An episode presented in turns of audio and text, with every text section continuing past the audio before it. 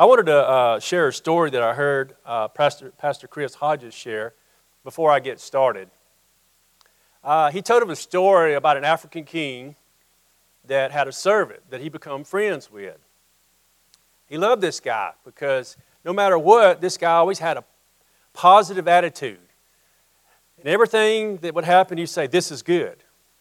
This is good." It didn't matter what happened. He'd say, "This is good." So one day he took this servant out hunting. And the servant is getting ready to shoot something, and he got to talk the servant into loading his gun, and so he put the shell in the gun, and he fires at the animal, but it misfired.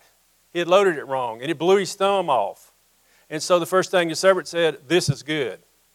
Well, obviously the African king got upset, got angry, so he put him in prison. And so he was in there for about a year. The African king went hunting again. So this time we was in one of his hunting trips. He was captured by some cannibals. And so this one of the things that cannibals don't like is anything that's imperfect. So they saw this man that was missing his thumb, and they didn't want to have anything to do with him, so they let him go. So when he made it back to his country, he went to his friend that was in prison. And he said, "Will you please forgive me? I'm sorry that I put you in here." And the servant said, "This is good." He said, "How could you say that this is good? You've been in prison for a whole year." He said, "If I would have been with you, I wouldn't be here today. So this is good." So it's just depending on how you look at stuff.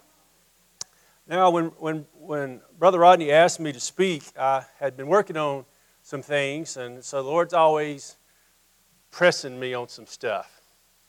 And at different times, and I always wonder, when is it time for me to share this? Should I share it? Sometimes maybe it's just for me, it's not for anybody else. But it's always my heart that I want to be prepared to share Jesus with everybody I come in contact with. You know, we don't meet anybody by accident, do we? It's a divine appointment. I don't care where you're going or what you're doing. God puts people in your path, an intersection, for you to be Jesus to them. So, the singles group asked me to come be a part of their Bible study. And you look at me, and here I'm married for a long time, have lots of children, have a wonderful granddaughter, and you know, what would you need to be in the singles class for? And I'm not really sure, you know, but they're teaching me. I promise you, we can learn something from everybody, can't we? We can. So sometimes, if you've been married a long time, and you hang out with some single people, you realize, you know, why you're not single anymore. You want to be married. And you get it right, so you'll be happily married. So you can be married or you can be happily married, right? Can I get an amen for the married people?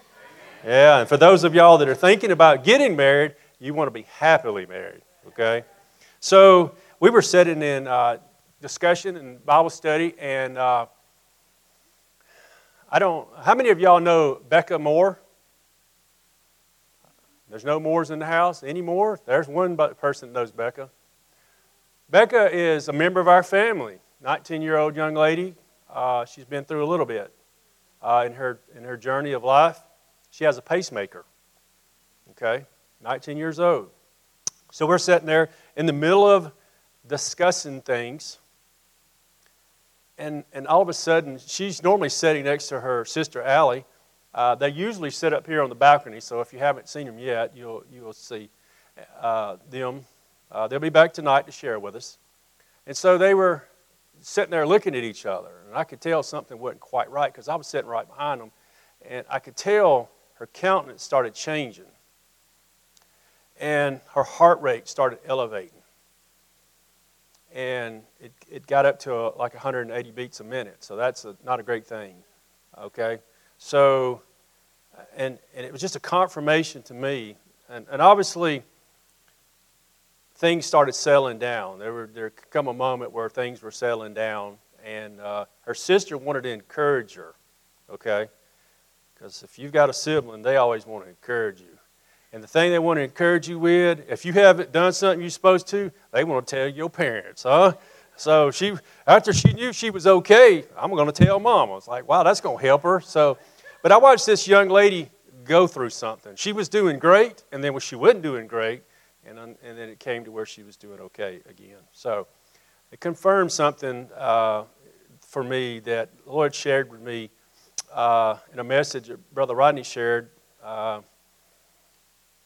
It's been a little bit of time, so I've lost perspective. It's been maybe a year or so, maybe longer. So in the book of Joshua, chapter 3, verse 17, we see a story here where Israel's getting ready to cross the Red Sea.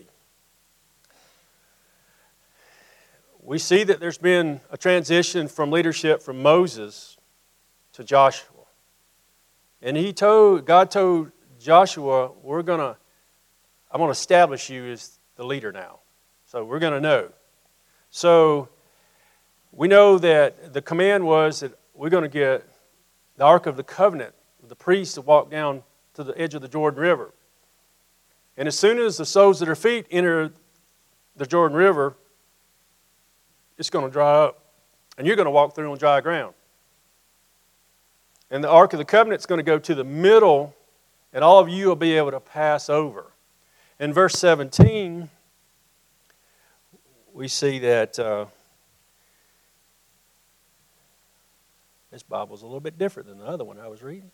Then the priest who bore the Ark of the Covenant of the Lord stood firm on dry ground in the midst of the Jordan River. And all Israel crossed over on dry ground until all the people had crossed completely over the Jordan. And then he goes on to tell them, once you go through, I want you to pick one person from each of the tribe, go back and get a stone. And we're going to set up a memorial for us to remember that God stopped up the Jordan River and we crossed through on dry ground as we go into this promise. So that prompted this thought. Anybody in here ever toted a 5-gallon bucket that the handle's missing on? Have you ever had to do that? It's kind of frustrating, isn't it? But have you ever filled it up with stuff like water and you tried to tote it without the handle on it? You know, I think there has to be a handle. So today I want to give you a handle for my sermon, which it may not make sense to most of y'all, but I hope when we finish, it'll be a little bit clearer. When I heard this, the Lord reminded me that I'm in the middle of something. The priests were in the middle of the Jordan River. You see, some people would argue that the Jordan River is only 100 yards wide at some points, but it was in the flood stage. If you read the story, it's in the flood stage. It's a little bit more than that. So people say it's between 3 and 8 foot deep. No big deal. We could probably get across that, right? But if you read what the word says, it said they walked through on dry ground. Okay? They walk through. Now, how many of you have ever said, somebody will call you up and say, hey, I need your help. Can you come over? And you say, I'm in the middle of something. I'm in the middle of something. Some of you experts would say, well, technically you're not in the middle. Yes, I am. I didn't say I was in the center. I said I was in the middle. See, down here in the South, we'll talk about being in the middle of something. I can move over there or I can move on that side, and I'm still in the middle in my mind, okay? So you don't have to be at the outside edge to be in the middle. So when we get into middle, we can sometimes forget the fact that we have to start somewhere. And in Exodus chapter 14, verses 10 through 12, we see a story where Israel has been in captivity for 430 years, and they've been praying, okay? We want to be free. So they've been talking to God, set us free. Moses shows up because God directed him. The 10 plagues happened to Egypt. They finally had enough. They said, we're going to let you go, okay? They've been set free. And now they come to a place as they begin in their freedom. They come to this point, chapter 14, verse 10. And when Pharaoh drew near to the children of Israel, lifted up their eyes, and behold, the Egyptians marched after them. So they were very afraid, and the children of Israel cried out to the Lord. Then they said to Moses, because there was no graves in Egypt, you have taken us away to die in the wilderness. Why have you dealt with us to bring us out of Egypt? Is this not the word that we told you in Egypt, saying, let us alone, that we may serve the Egyptians? For it would have been better for us to serve the Egyptians than that we should die in the wilderness.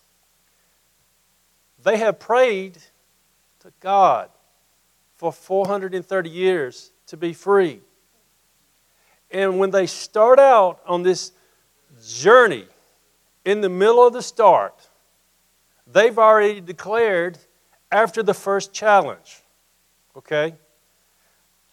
God's going to call us to do stuff. And we've got to start. And the enemy wants to come and wreck the start, don't he? Okay?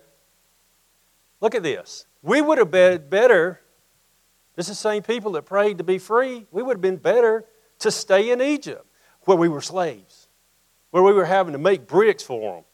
And even after they got mad at us, we were making bricks without straw. We had to go do extra work. But yeah, I would rather go do this instead of seeing your hand work. That's because they couldn't see. See, once there's things that we do in life that we're very familiar with. Those of you who cook, you've got your favorite dishes you like to do, and you've got it kind of dialed in. How long it takes you to cook something to perfection that you love to serve it. So somebody could ask you, well, what time we're going to eat? And you can say, because you know about how long it takes. Well, I'm in the middle of it right now. You know, you've got it dialed in to exactly know what it's going to take to get to the finish. What happens, though, in life where you can't see the other side? Okay? You can only see the start. You can't see the other side, so you don't know where we're at. I think this is where they were at. So as you read on through 14 and 15, we see the mighty hand of God work because he was preparing them to see his plan. He split the Red Sea. He did that in a time where they couldn't see. They couldn't see what he was doing. You know, I don't know about you, but I might have had trouble like, God, you want me to walk through what? I see this water on both sides here, but I don't know about that. If they could have clearly seen where they would have went, man, what about you? Put yourself in that position. So we know through that story what God did. God told them, said, look, those that y'all see today, you won't see anymore. Let them get to the other side. Took his hand off of it. Come back together, drowned all the Egyptians. Your enemies you will not see anymore after this day. Would that not have been enough? Would that not have been enough? So they get over to the other side. In chapter 16 and verse 3, we see they go through some stuff in chapter 15. And they come to another situation. Remember, we're just starting out. And they're already complaining again. In verse 3 of chapter 16, we see, and the children of Israel said to them, oh, that we had died by the hand of the Lord in the land of Egypt, when we sat by the pots of meat and when we ate bread to the full, for you have brought us out into the wilderness to kill us as a whole assembly with hunger. So, in our moments of unknown, it's human nature for us to go back to what's comfortable because it's familiar. Anybody live in a familiar zone? I'm looking out at you, and some of you sit in the same seat every Sunday, okay? And some of you would argue, well, Jody, somebody else got my seat. I wanted to sit up front, but you was sitting in it. You know, or if I sit up front, Brother Rodney would call me up to stage. But we like familiar, don't we? I'm a creature of habit, by the way, so I'm not condemning y'all. I go to the same places to eat. I stop by the same gas station, you know, about the same time. Just have a lot of familiarity. That can be comfortable, but sometimes that could be a mission, couldn't it? You know, because we like consistency. I wanted to do something today, if you don't mind. My message really doesn't have to do with authentic love topic that Brother Rodney's been sharing with us this year, but I wanted to show you authentic love. God showed me this demonstration last night, so I'd like to share it with you so you'll see for all of us. All of you that have been members of Auburn Heights for at least 20 years, would you please stand? At least 20 years. Look at Larry. Amen, Larry. Larry's in it too. All right, the rest of us, let's give honor to them.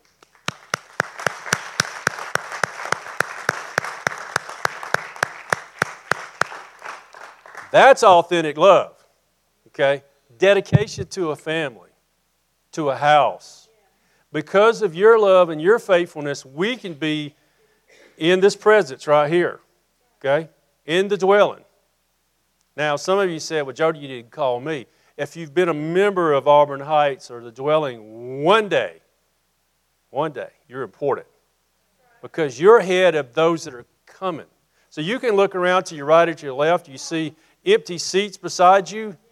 There's coming a day when the Lord's going to fill those up, okay? So you're an important part of that. You know, we got coming up very quickly here, March 1st, find your fit.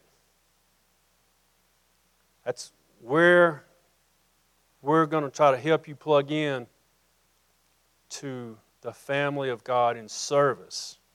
You see, all of us are called to serve. All of us have been gifted to serve. You'll say, well, Jody, I can't do this, I can't do that. God gave you something you can do, okay? And what you can do is well needed in this family because we are better together. So what if you're on a mission? You know, you could be in the middle of a mission. And I want to share with you on Wednesday, which is the middle of my work week, and it just so happens that the middle of the day, I like to eat lunch.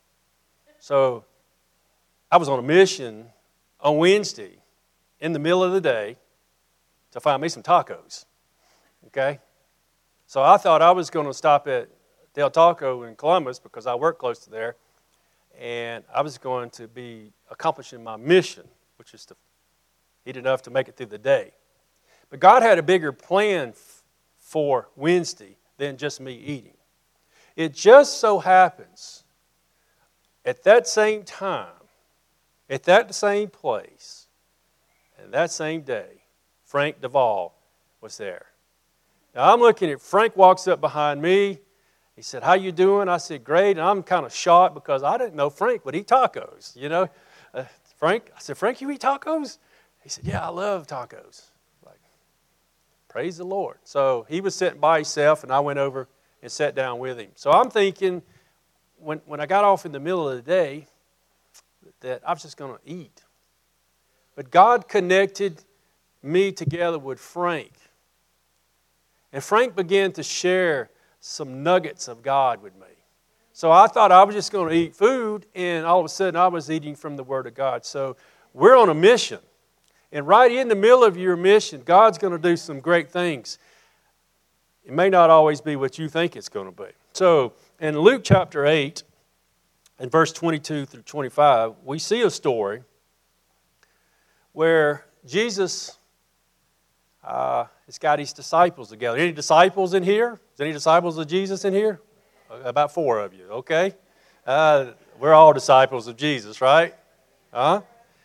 Who was here last Sunday night for Get Over It message? How many of y'all see it? Okay. It was good. Okay. It was good. If you haven't seen it, full disclosure, look it up. It's worth watching it. I've watched it a few times. That's one thing that Robert Madu likes to say about is any disciples. Because see, sometimes we don't realize who we are, do we? We are disciples if we're saved. So in chapter 8, verse 22, now it happened on a certain day that he got into a boat with his disciples, and he said to them, "Let us cross over to the other side of the lake." And they launched out, but as they sailed, he fell asleep. And a windstorm came down on the lake, and they were filling with water, and in jeopardy. And they came to him and woke him, saying, "Master, Master, we are perishing." Then he arose and rebuked the wind and the raging of the water, and they ceased. And there was a calm. But he said to them, "Where is your faith?" You see, Jesus said to them, "Get in the boat, we're going to the other side." In some way, Jesus has said to each of us, "Get in the boat, we're going to the other side." As a family of the dwelling, Jesus has said to each of us, "Get in the boat, we're going to the other side." In the middle of that, he does not say that everything is going to be perfect. Okay? So in the middle of this journey that we're on together, he's going to do some things for each of us. It's going to be different. Because I'm going to tell you the truth. Just like Robert Madu shared about offense. If we're not careful in the storm, the enemy will sling us out of the boat. Okay? And if you do not have your life preserver on, if you're not wearing Jesus, you might not make it. Storms are going to come to all of our lives. Okay? If you're a follower of Christ and nothing's going wrong for you, you need to be praying. Okay? The closer you get to Christ, I promise you, the enemy's going to bring some kind of storm.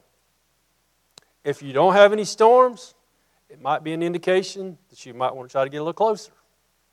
Because he's going to leave you alone if you're not doing anything against him. But remember what he told the disciples here. In the middle of this, we're going to the other side. See, I'm sure that these guys, a lot of them were fishermen. They've sailed across. They kind of know the way.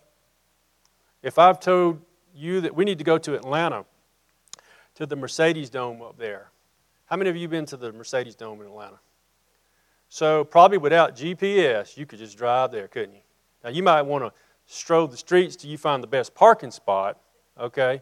And some of you probably know, hey, this is my first choice. I'm going to park here. I'm going to park here. If the second one's full, I'm going to park here. I've got it figured out. You've been to a place.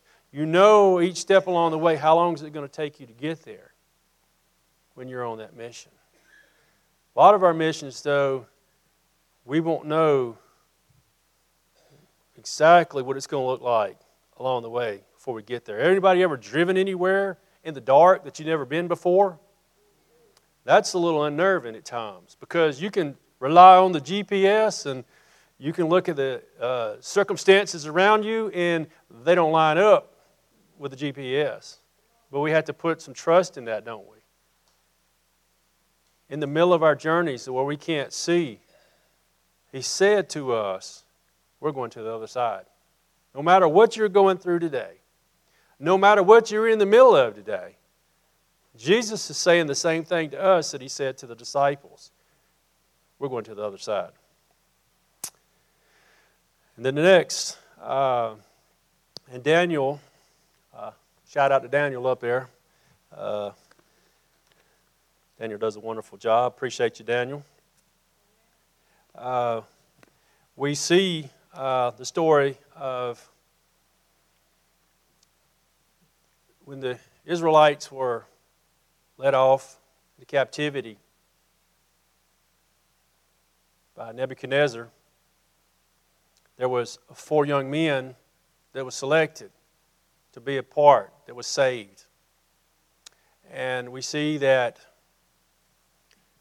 they found favor. We know the story in the first part, in chapter 1 and all, that these 4 Hebrews had found favor. They wanted to give them the food that the rest were eating, and they said, no, we don't want to take part in that.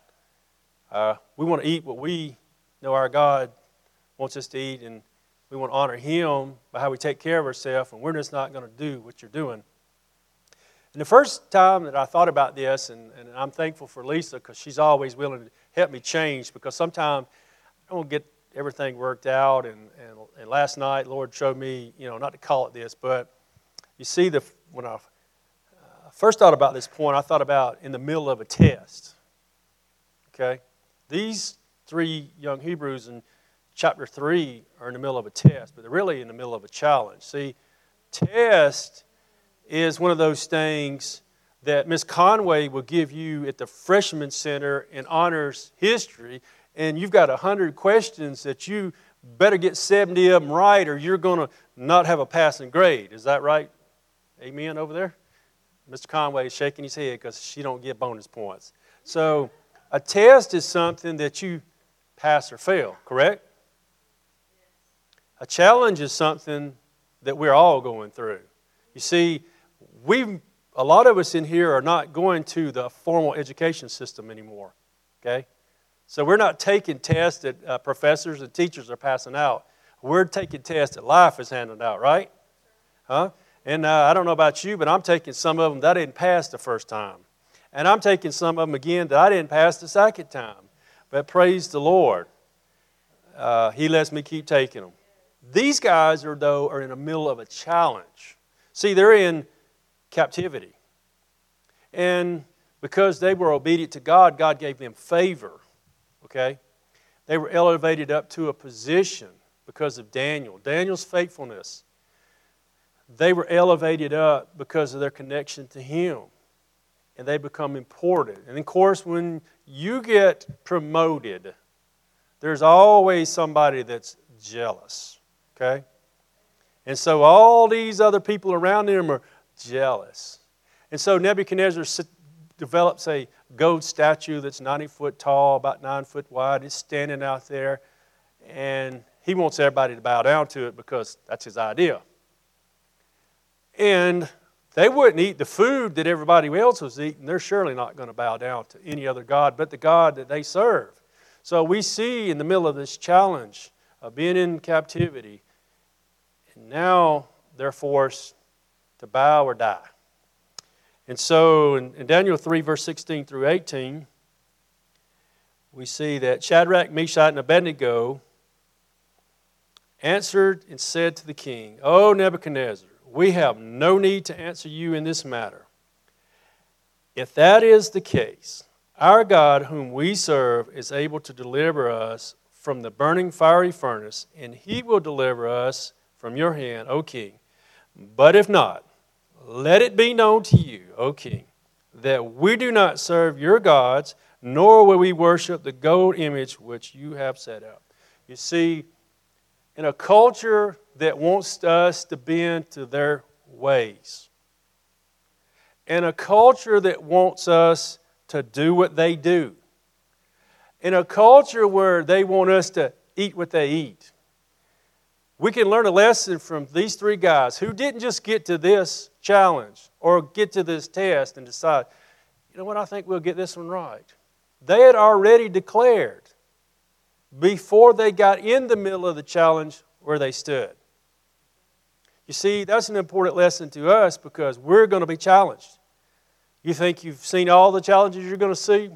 As long as you're breathing, I'm afraid not. There are some challenges I hope I don't have to face. Okay? Okay, it's no secret to you guys that my father had cancer and he passed away. Now my mother has cancer and she's in the middle of this challenge. Okay? I'm watching her go through chemo treatments. I've watched her go through radiation treatments. I'm watching the effect of what it's doing to her. But my mother made a declaration that I'm going to be here on this earth until God is ready for me. So not even this is going to take me out. She told the doctor this: no matter what you say, you can't keep me alive. It's my time to go. And you're not going to be able to take me out until God's ready for you.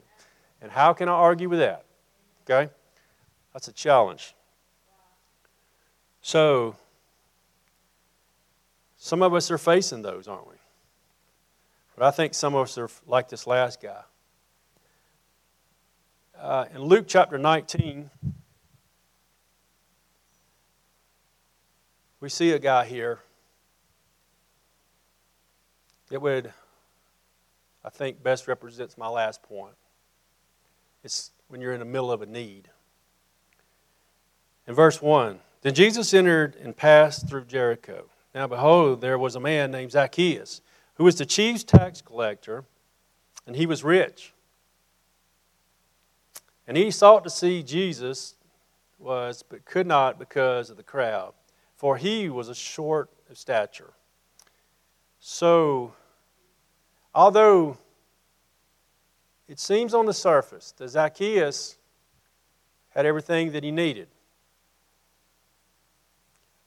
If y'all remember about, some of you know it well, some of you may not, but tax collectors in those days were not really nice guys. And some of you are looking around and you say, nothing's changed. Huh? I don't know about you, but I do not enjoy going to pay the tax man, okay, as we refer to it, when you have to pay your taxes. Our taxes are necessary though, right? The government can't run like it wants to run if they don't have our tax money, huh? But they don't do today what they were doing in that dispensation of time. I don't know that they've come to your house and shook you down and took all the money in your pocket, you know. They do have rates that seem to go up. They tax you for everything that you own, but they don't randomly decide, well, Ms. Sherry, you're driving a nice vehicle. We're going to charge you 85% tax, and Jody, we're just happy that you made it over here. We're only going to charge you 20%. They're going to charge us the same rate, aren't they? In our life, we're going to be in the middle of a need. See, Zacchaeus thought he had it all together. Okay? I've got money. I've got position. But I've heard about a man named Jesus. And I've heard that he's coming this way. And I've heard that he does a lot of wonderful things. And I might need something from him. You see, why did it say he was short of stature? And I know we have the Sunday school song that we sing about Zacchaeus. He was a wee little man, and a wee little man was he, right? In the middle of his path, God had planted a tree, okay? That tree was planted not on that day. That tree was planted way in the future, in the past, so that on this day, that it would be to its full growth, that when the intersection of Jesus and Zacchaeus came together, he could utilize what God put in his way. In our need today, God has already put things in our way. We just have to recognize it. We have to recognize that we all have a need, don't we? Now today, some of you may say, I got a financial need. God is the answer. Okay? He is our provider, right? Some of you here today may be in the need of a healing. Okay? He is our healer. And just like Zacchaeus, you might be in need of a Savior.